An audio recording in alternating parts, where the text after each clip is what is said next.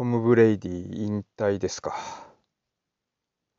ちょっとね、今週は本業の方、まあ、本業って言ってね、これ、じゃあ、ポッドキャスト副業かというと、副業ってわけじゃないんですけど、まあ、実際自分のね、本来やってる仕事の方で、いろいろ資料作成とかあ、プレゼンの準備っていうのがあって、で、ポッドキャストをやる暇がなかったと。ただ、まあ、ディビジョナルラウンドのあの4試合がものすごくて、カンファレンスチャンピオンシップ行われるまでになんとかその試合の話、つぶやきたいなと思って迎えた朝にこのニュースが飛び込んできました。今、1月30日の日曜日午前中なんですけど、まあ、ちょっとね、朝起きてすぐに、まあ、ブレイディが引退するぞというブレイキングニュースが流れてて、で、まあ、ちょっと NFL のニュースとか見てると、速報のね、伝えるトーンっていうのがまるで、なんか亡くなった方のことを報道するときみたいな重苦しいトーンで伝えてましたね。まあ、まだ1月30日日曜の今のこの段階ではオフィシャルの発表ではないみたいなんですけど、まあ、このカンファレンスチャンピオンシップ直前このタイミングでこのニュースっていうのは衝撃が大きすぎて正直ちょっとね言葉が出てこないっていうのが本音です。まあ、22年、何年ですか、もう二十数年ね、えー、と NFL にいて、もうはっきり言って、いるのが当たり前みたいなあ選手だったと思うんですよね。で、まあ普段一般的に、まあ、商談があったりとか、会食とか、あまあ、リアルの世界で人と会話してるときに、まあ、自分の話とか、まあ、アメフトが好きですよみたいな話になったときに、あ、そうなんですか、じゃあ誰が好きなんですかみたいなことね、聞かれることあるんですけれども、まあ、沼にはまってると自覚してる自分的には、まあ、彼の名前を出すのはベタすぎて恥ずかしいなと勝手に思ってたので、まあ、絶対トム・ブレイディが好きですよというようなことは言わなかったんですけど、まあ、彼に関してはもう好きとかね応援してるとかあ嫌いとかあそういう枠にはまらなかったっていうのが正直なとこですね。なんか彼はもう世界のアメフトファンにとっての共有財産みたいな、まあ、そんなイメージを僕は個人的には持ってて、で、まあ、アンチな人もたくさんいるし、周りでもね、彼が負けただけで万歳って喜んでるような人とかもいるんですけれども、多分そういう人にとってもトム・ブレイディを嫌うエネルギーと、まあ、そういうのがそのまま反発して、で別の選手とかチームを応援する原動力、まあ、そんなものになってたんじゃないかなというふうに思ってます。まあ、彼の妻、ジゼルさんがね、そろそろ引退してほしいと、家族と過ごす時間を作ってほしいという気持ちがあったみたいな報道も聞きますし、でトム・ブレイディ自身も、まあ、家族の考えが、まあ、自分の進路に影響を与えるよというようなことを公言してたので、まあ、ここはもし、まあ、正式な発表があるとすれば、一旦ご家族にお返ししますっていう感じですかね。なんかいざ引退してね、えトム・ブレイディが家にいてずっと一緒に過ごすってなると、まあ、家族もねそんな生活に慣れてないと思うんでだんだん鬱陶しくなってきてやっぱりあんたフットボールやっててよみたいなことででトムトニー・ロモがね言ってたみたいに数年後にまた現役に復帰するみたいなことになって結果的に50歳になっても本人の当初の目標通りプレーしてると。なんかそんなことが実現するのをちょっと見たいなというふうに個人的には思ってます。まあ、今シーズンはね、まだスーパーボール終わってないんで、シーズンは終わってないですけれども、まあ、スティーラーズではビッグベンもね、引退しましたし、でセインツではショーン・ペイトンがね、えー、コーチを辞めるというようなことがあったりとか、まあ、アーロン・ロジャースもパッカーズ負けて、で、じゃあいよいよ移籍するかというようなことも起こると思うんで、NFL も新陳代謝が、ね、例年以上に活発でね、大きな変化を迎える時期に来てるんだなというふうに思います。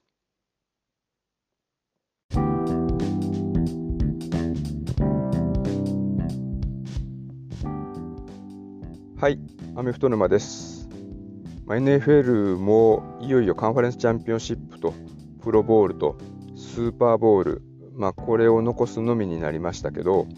まあ、ディビジョナルラウンドが終わった直後に NFL は残りの試合をキャンセルすることに決めましたっていうネタのねツイートを見ました、まあ、皆さんご存知の通り先週のディビジョナルラウンドの試合ね4試合ともラストプレイで勝敗が決まるという壮絶な試合ばっかりだったので、まあ、これ以上に盛り上がる試合にはなり得ないだろうという意味でのネタの投稿だったと思うんですけれども、本当めちゃくちゃでしたね。現地のポッドキャスターも解説者の人とかもみんな口を揃えて、まあ、これまでアメフトを見てきた中で最高の週末だったっていうふうなことを言ってました。まあ、この試合の凄さをね、アメフト知らない人にどうやって例えるのが一番しっくりくるのかなってちょっと考えたんですけども、まあ、あえて例えるとしたら夏の甲子園、まあ、高校野球の準々決勝の4試合、これ最初の3試合が、まあ、9回の裏にサヨナラ勝ちで試合が決まってで4試合目は9回の表と裏にそれぞれ満塁ホームランが飛び出してで同点のまま延長戦に入って10回の表に点が入ったんだけど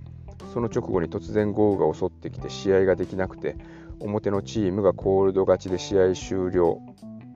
みたいなのが一番、まあ、しっくりくるのかなと。いうふうにちょっと思いました。まあ、NFL のこと知らない人にね、そんな試合だったんだよ、準々決勝っていうふうに説明したら、まあ、そんなことありえへんやろというリアクションをすると思うんですけども、まあ、そんなことが実際に起こってしまったのが先週の週末でしたね。まあ、現地の土曜日のね、えー、まず最初の試合がベンガルズとタイタンズで、まあ、結果的には19対16でベンガルズが勝ったというような試合でした。ま、この試合に関して言うと、タイタンズは、えーと、オフェンスが全部で51プレーやってるんですけど、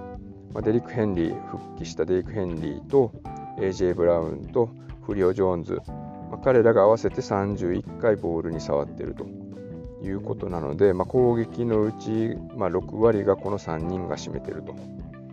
で、ヘンリーは20回ボールを持ってトータル62ヤードということだったみたいですね。で、まあ、パスに関して言うと AJ ブラウンとフリオ・ジョーンズ、まあ、彼らへのパスが11回決まってて合わせて204ヤード。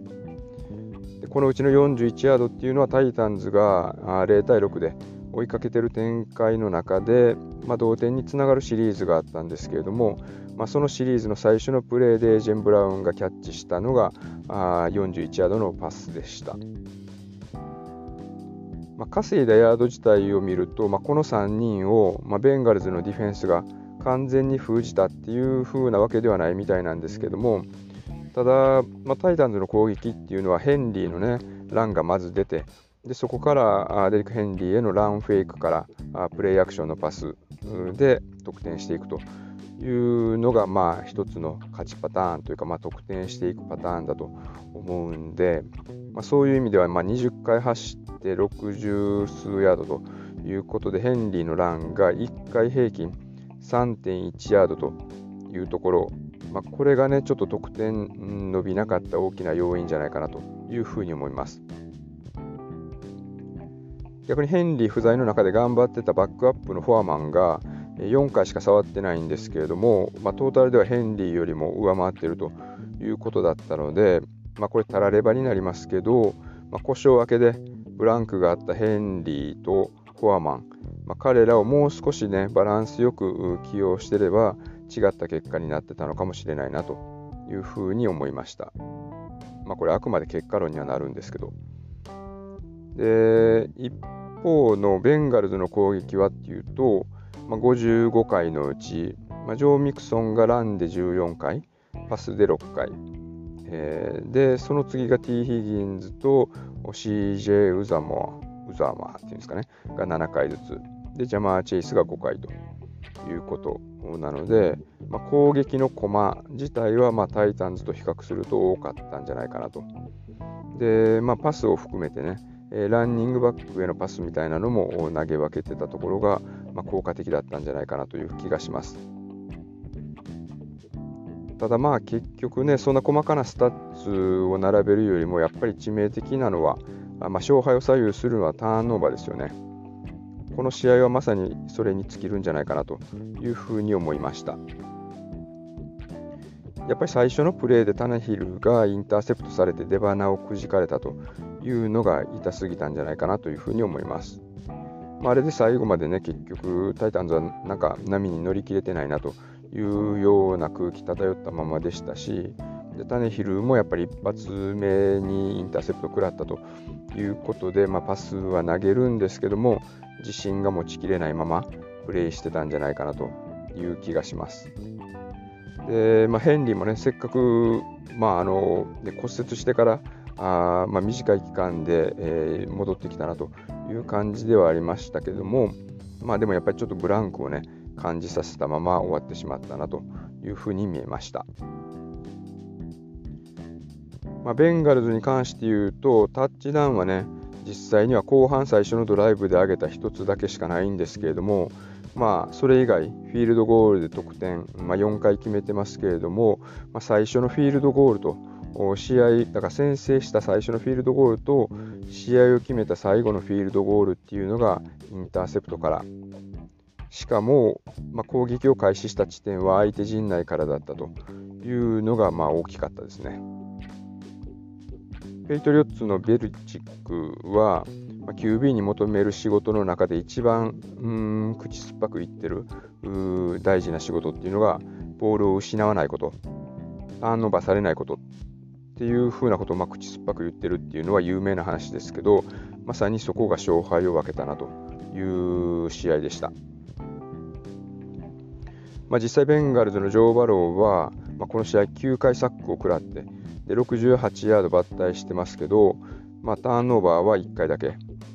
で、まあ、サック9回ね、えー、食らって、これもうオフェンスライン全然守れてないんじゃないかというふうに思いますし、まあ、実際には守りきれてないんですけども、そのうちの2、3個はね、多分あえてもらってるっていう感じがしましたね。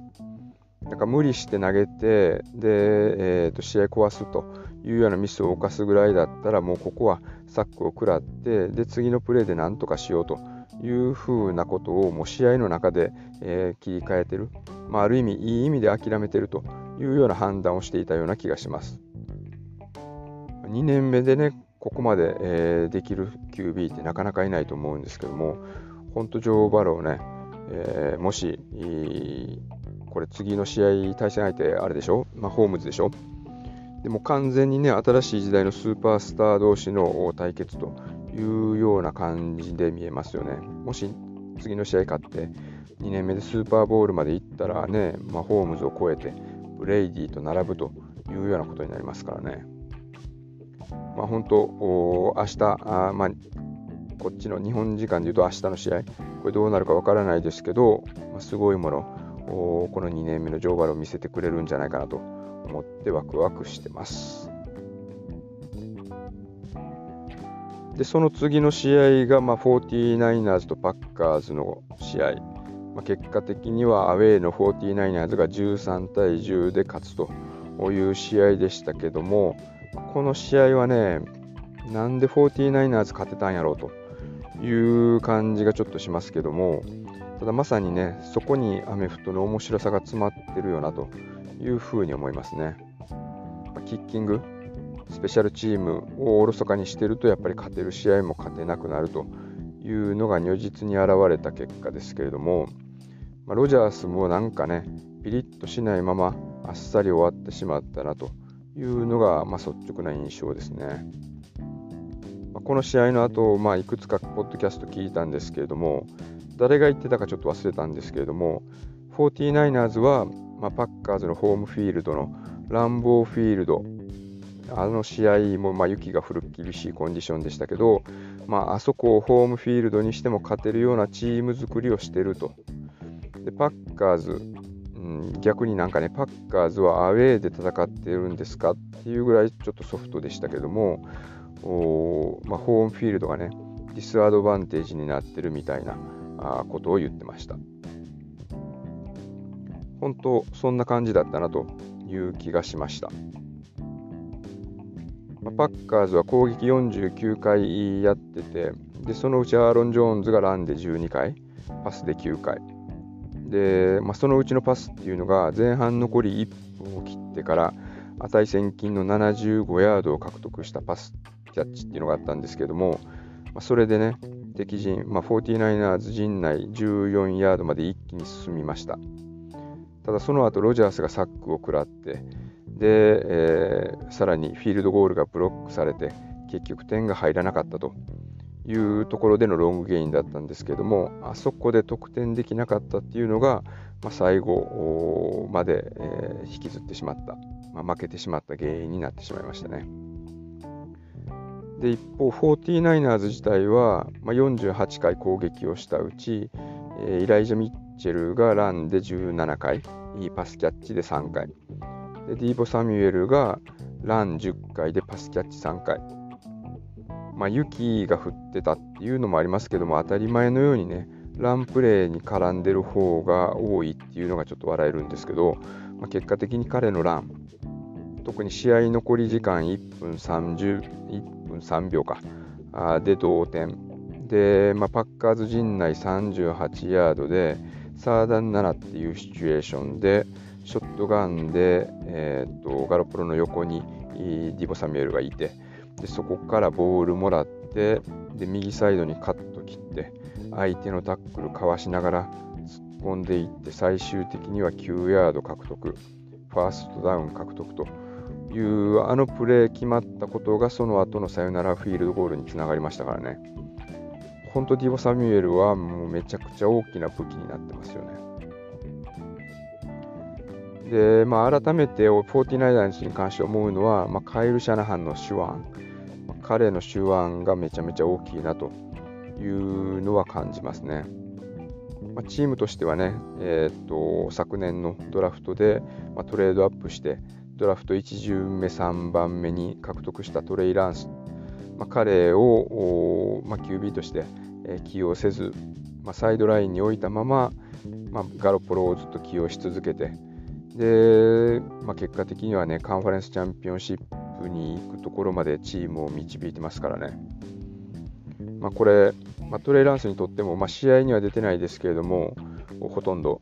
サイドラインでめちゃくちゃいい経験が今できてるんじゃないかなというふうに思います。マホームズもね、アレックス・スミスの下で1年バックアップを務めて、まあ、サイドラインにいて、で、翌年覚醒したっていうような例がありましたけれども、まあ、それと同じようなことがね、トレイランスにも起こりそうなあ気がしますね。なんかそんなんを期待したいなというふうに思います。まあ、来シーズンの話よりもね、まずまだ勝ってるっていうところで、49ers は明日、あラムズとの今シーズン3度目の試合が相手ホームでありますよね。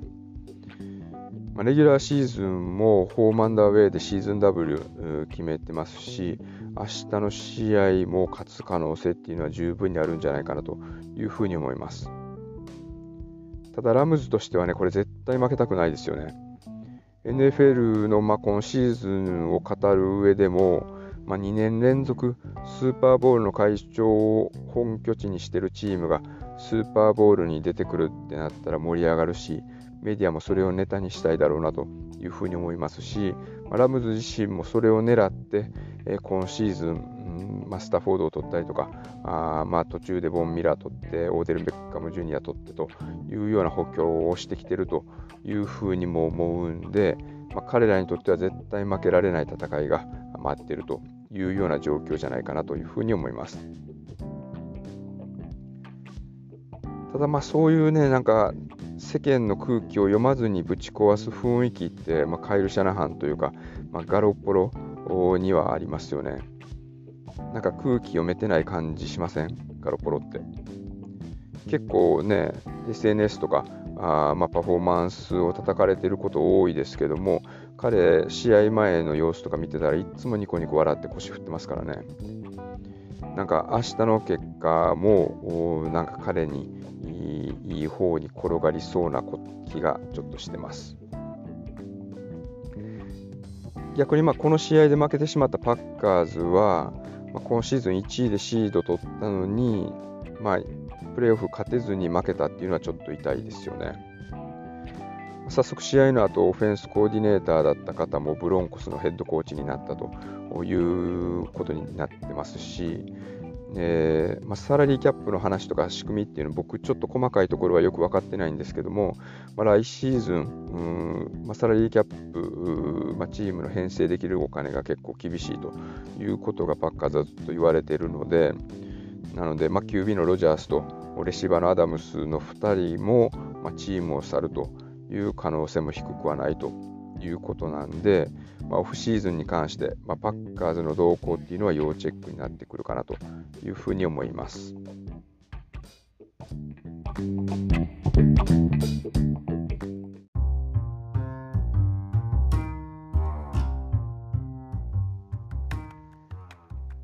で、まあ、現地時間の先週の日曜日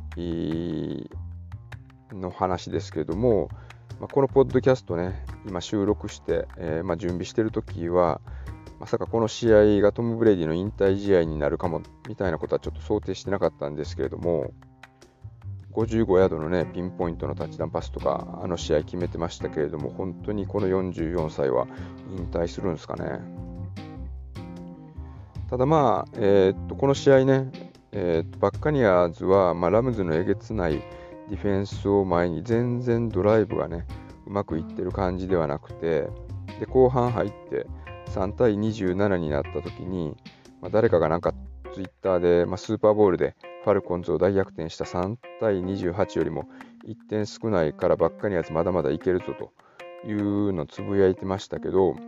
まあ、試合見てる感じだといやこの試合に関してはそれはないやろというふうに思ってたんですけど、まあ、結果的にはね、まあ、レギュレーション上、同点まで行きましたからね、まあ、ちょっと本当びっくりしましたね。まあ、ブレイディすごいすごいって言いますけれども、なんかね、もうそのパフォーマンスだけじゃなくて、邪悪なフォースとか持ってるんじゃないかなってちょっと思いました。普通あんだけリードしてて、であれだけ主力の選手がミスしてファンブル、ポロポロ連発するってなかなかないでしょ。なんかブレイディがね、相手のミスを誘うフォースみたいなのを持ってるんじゃないかなというふうにちょっと思ってしまいましたね。まあ、どういうメンタルの、ね、動きがあったのかわかんないですけども、まあ、野球とかで言ったら7回ぐらいまで7点差とか8点差とかを相手につけて、えー、まあセーフティーリードを持ってたのに、まあ、そこからなんかピッチャーがフォアボールで崩れていったりとか、あ守備陣がゴロをトンネルしたりとか、あ外野がフライを落としたりとか、で、塁に溜まったのをなんか暴投とか、あまあ、ありとあらゆるミスをして、相手になんか点を与えて、で気づいたら同点に追いつかれてたみたいな戦いぶりでしたよね。なんかあれだけモメンタムが一気に、まあ、体勢が不利だったチームに傾くと、まあ、そのままずるずるいっちゃうっていうことがまあありがちなパターンかなと思うんですけれども、それをね、引き戻したあのスタッフォードのパフォーマンスっていうのは本当特筆すべきパフォーマンスでしたね。まあ、実際追いつかれたのが、まあ、残り42秒、試合残り時間42秒でしたけれども、普通あの状況でね、ホームチームに追いつかれて、で会長のボル会場のボルテージが最高潮になったというところで、まあ、残り42秒でし、えーと、プレイしないといけないっていう時に最初のプレーであれしかもサック食らってたんですよね。ただその後タイムアウト取ってで気持ち切り替えたのか20ヤードのパスと44ヤードのパスっていうのをま連続で決めてでそこからあ時間止めてフィールドゴールを蹴ってで、えーオーバータイムに持ち込まれることなく逃げ切ったっていうのはスタッフォードのこれまでのキャリアの中でも一番価値のあるパフォーマンスだったんじゃないかなというふうに思いました、これは。しかも対戦相手 QB のトム・ブレイディでしたしね。スタッフォードが、まあ、引退するのか、まあ、今シーズンを振り返るのか、まあ、自分のキャリアを振り返ったりとかあするときに、まあ、この試合、あのドライブっていうのはもう彼の宝物の一つになるみたいなあそんなプレーだったんじゃないかなというふうに思います。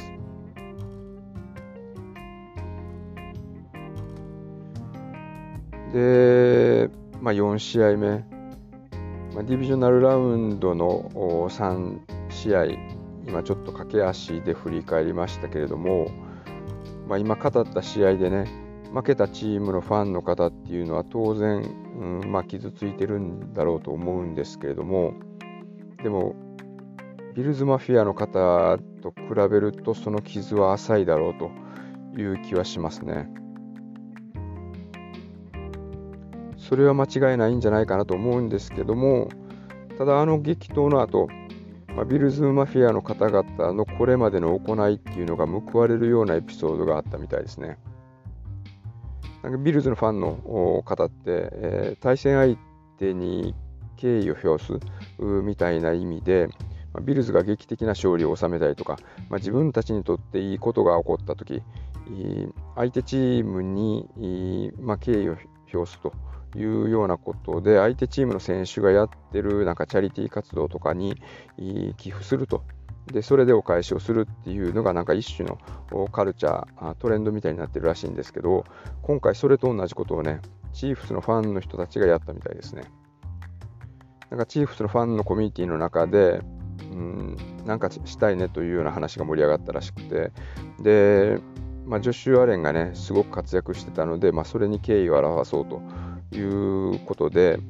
まあ、昨年、女子アレンのおかおばあさん、がんで亡くなったんですけれども、そのおばあさんの名前を表したあ女子アレンがやってる社会貢献活動に、パトリシア・アレンファンドっていうのがあるらしいんですけれども、それに13ドルを寄付しようという動きが盛り上がったみたいですね。この13ドルの13っていうのは、えー、っとオーバータイムに入る前、残り13秒からあチーフスが追いついたあっていうところの13らしいんですけども、まあ、それをそのまま寄付するという動きがちょっとブームになってでちょっとさっき調べたんですけども木曜までで1万5800人以上の人が寄付をしてで合計31万ドルっていうのが集まってるみたいですでこのファンド自体は、まあ、バッファローにあるオイシェイ・チルドレンズ・ホスピタルという、まあ、小児がんの、まあ、子供の病院ですけども小児がんのケアチームっていうのがいてでその人たちのために使われることになってるっていうことらしいですね。まあ、マホームズ自体もあの打ち合いの試合が終わった後、まあ、フィールド上を走り回ってでジョシュアレンを見つけてで、まあ、お互いのプレーを称え合うと、まあ、ハグをし合って健闘を称え合うというようなことがあったみたいですし、まあ、試合の後の余韻とかも含めて、ま、この試合は本当最高の試合でしたね。で、まあ、試合の後あの ESPN のサイトとかで、え、試合詳細みたいなあスタッツとかが出てるページありますけれども、そこの左隅にウィンプロバビリティって言って、あの両チームがね、えー、試合に勝つ可能性っていうのを時系列で、え、見せてくれるグラフみたいなのがあるんですけど、残り2分を切ってからのそのグラフの振れ幅、これがめちゃめちゃやばかったですね。通常だともうなんか右肩上がりとか右肩下がりとかいうことでどっちか1チームに、まあ、勝利の可能性がぐんと傾いていくというのがこのグラフではあまあ大体そういうのがこのグラフの傾向なんですけどもこの試合に関して言うと、まあ、残り2分のところで、まあ80%、90%ぐらいの勝利の確率ていうのがビルズに行ってチーフスに行ってビルズに行ってチーフスに行ってみたいな行ったり来たり行ったり来たりしててでなんかあの嘘発見器で嘘ついた瞬間のグラフみたいなあんな振れ幅でした。本当実際の試合もね、まあ、オーバータイムに入るまではお互いの攻守合わせて全部で19シリーズあったんですけども第3クォーターが終わるまでは確か12シリーズぐらいしかやり取りお互いにしてなかったのに第4クォーターだけで半分以上第、ね、合わせて7シリーズありましたからね。ほんとさっきもちょっと野球の例出しましたけども投手戦かなと思ってたら8回と9回に入っていきなり壮絶な打ち合いになってで9回のツーアウトになってからお互いが満塁ホームランをかっ飛ばしてで延長戦に入った。そんな展開でしたよね。なんか戦術のこととかあモメンタムのこととか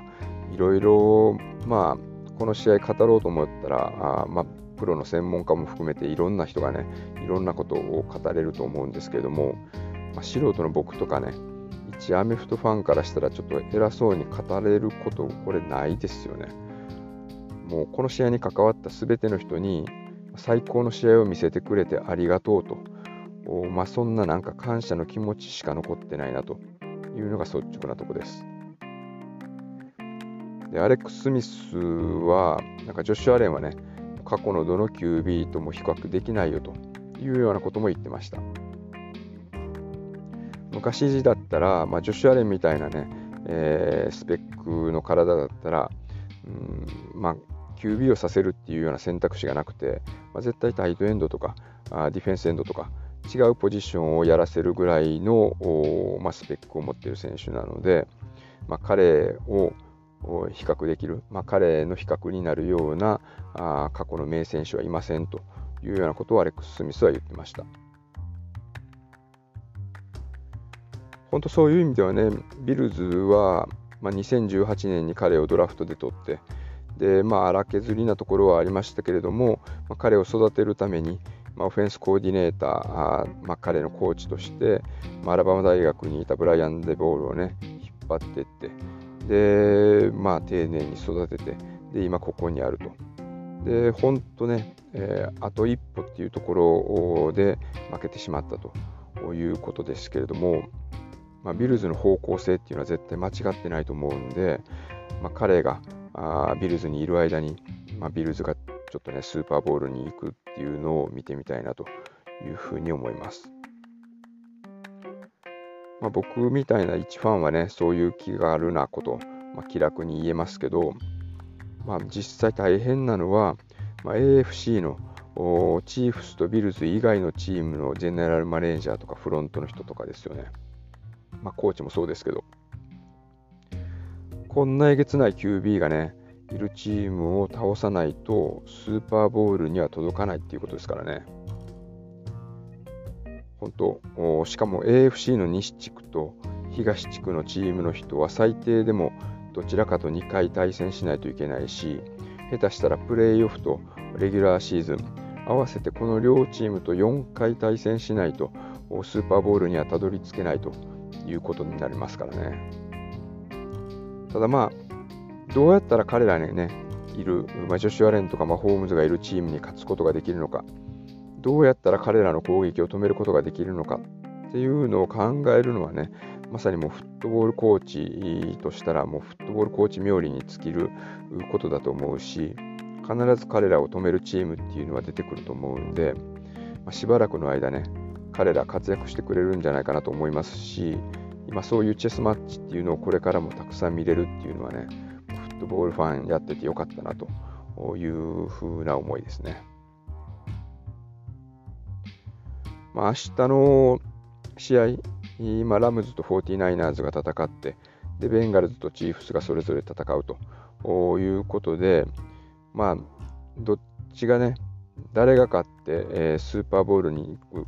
どんな組み合わせになるのかっていうのは、ちょっと今の段階ではわからないですけども、まあ、どの組み合わせになっても、めちゃくちゃ盛り上がるんじゃないかなというふうには思います。それだけは間違いないですね。ただまあ、チーフスとビルズのあの試合をね、超えるような試合にスーパーボールが鳴るかというと、まあ、それはちょっとね、えー、願いすぎ、まあ、それはちょっと実現難しいんじゃないかなというふうには思うんですけれども、まあ、今シーズンもね、まあ、もう負けてしまったチームも含めていろんなドラマがあった中で最後にどのチームが残るのかでその残ったチーム同士の試合がどうなるのかまあ、あとわずかですけれども、その辺をね、えー、楽しみにこの数週間過ごしていきたいなというふうに思います。スーパーボールに出るチームの発表は次回のポッドキャストでお届けしたいなというふうに思います。では。